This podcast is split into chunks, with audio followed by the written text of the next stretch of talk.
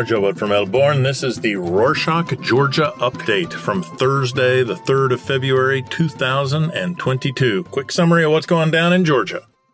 On Monday, the 31st, the United National Movement, or NATSEBI, announced that the party decided to put an end to the almost 14 month long boycott and join the parliament party called for the boycott after the 2020 parliamentary elections, accusing Georgian Dream or Otsneba of electoral fraud. After a six month long boycott, the Natsebi decided to rejoin the parliament in June of last year. One month later, however, following the events of the 5th of July, the party went on strike and left parliament again. On the 5th of July, over 50 media representatives were attacked by nationalistic homophobic groups who tried to disrupt the LGBTQI and Tbilisi Pride March. One of the attack journalists died a few days after he was badly beaten. The opposition party accused the government of not protecting its citizens. The European Union delegation has also addressed the issue in an open letter stating that, quote, physical infringement on the safety of civil activists and journalists were alarming and that journalists must be able to carry out their jobs safely and securely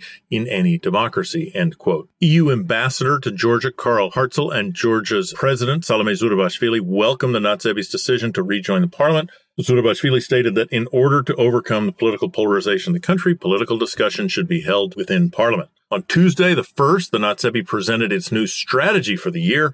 Party plans to register a fact-finding commission in parliament which will investigate the alleged abusive treatment of Misha that he received when he was transferred to Guldani 18 Penitentiary. Natsebi is not the only opposition party that's made some changes. On Wednesday, the 2nd, Try for Georgia, or LELO, appointed Salome Samedashvili, former leader of the Natsebi, as the political secretary of the party. As you might remember, she left the Natsebi in May of last year after signing the EU mediation agreement between the opposition and Otsneba, which served to put an end to a six month political crisis in Georgia. As we mentioned last week, parties could not agree on a resolution to support Ukraine. On Tuesday, the first parliament adopted a resolution initiated by Otsneba with 74 votes in favor and none against, with over 100 MPs registered for the voting. The opposition had refused to sign the draft because they claimed the text did not say explicitly that Russia was the culprit. After accepting Otsneba's resolution, opposition members announced their visit to Ukraine to show their support and solidarity. The delegation includes members of different parties, Natsebi, Lelo, and the Time Has Come, or DROA. Also on Tuesday the 1st, the Central Elections Commission announced that by-elections will be held in Batumi and Rustavi on the 2nd of April. Voters will choose a member of parliament in Rustavi and a member of the city council in Batumi.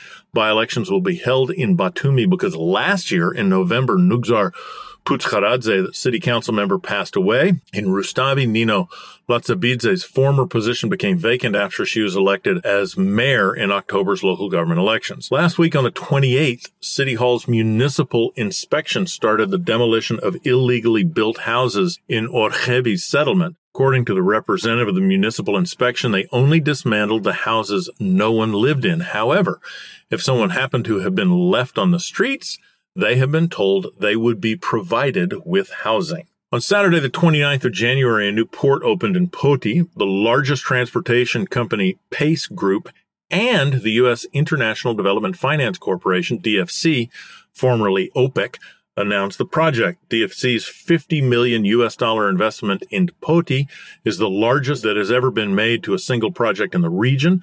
About 95 million US dollars total were invested in the project. U.S. Ambassador to Georgia Kelly Degnan attended the opening of the port. According to her, the new project is the lifeline connecting Georgia to Europe. DFC decided to support Poti over the Superior Anaklia deepwater port during the Trump administration. Of course, now, some COVID related news. This week, the average positivity rate peaked at almost 30% with daily confirmed cases over 25,000 on Monday, the 31st. Prime Minister Garibashvili tested positive. Due to the current epidemiological situation, over 200 schools around the country are teaching online. According to the Ministry of Health, about 75% of school teachers and staff members are vaccinated. About 3 to 4,000 children contract the virus daily. On Tuesday, the 1st, the government decided to remove mandatory green passports, no longer have to present them to enter venues. On Monday, the 31st, the EU and the World Health Organization gifted equipment to medical facilities located in the rural regions to help them in the fight against COVID-19. Donation is part of EU and WHO program to support Georgia's response to the pandemic.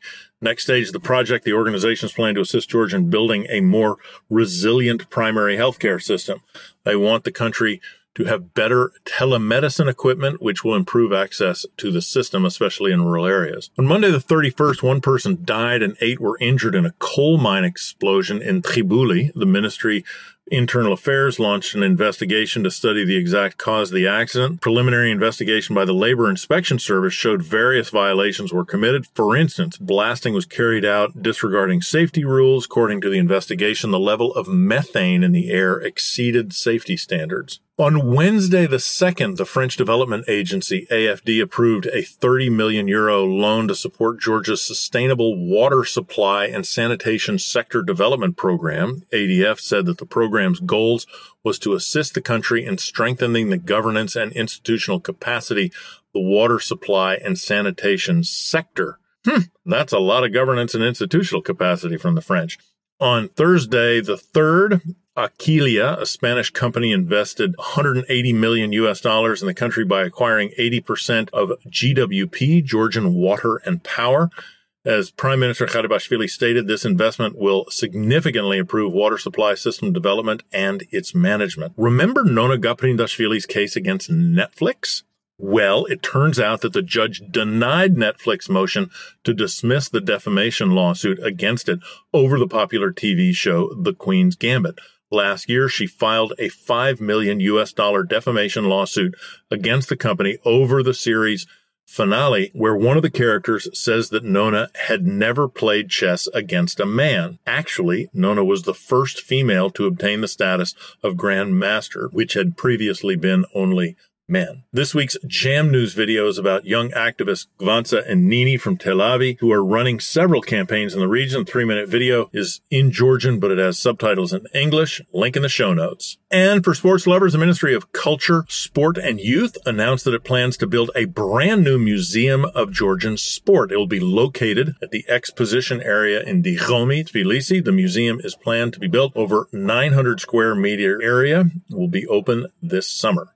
National Gallery, located on Dmitry Shevardnadze Street in Tbilisi, is hosting a retrospective exhibition of the Georgian scenographer Soliko Virsaladze. The exhibition will last until the 13th of February. Link to the exhibition program in the show notes. Go check it out. That's it for this week. Thanks for joining ads are the villains in podcasts. Be the hero and save the audience from listening to a mediocre ad about a beverage you won't try.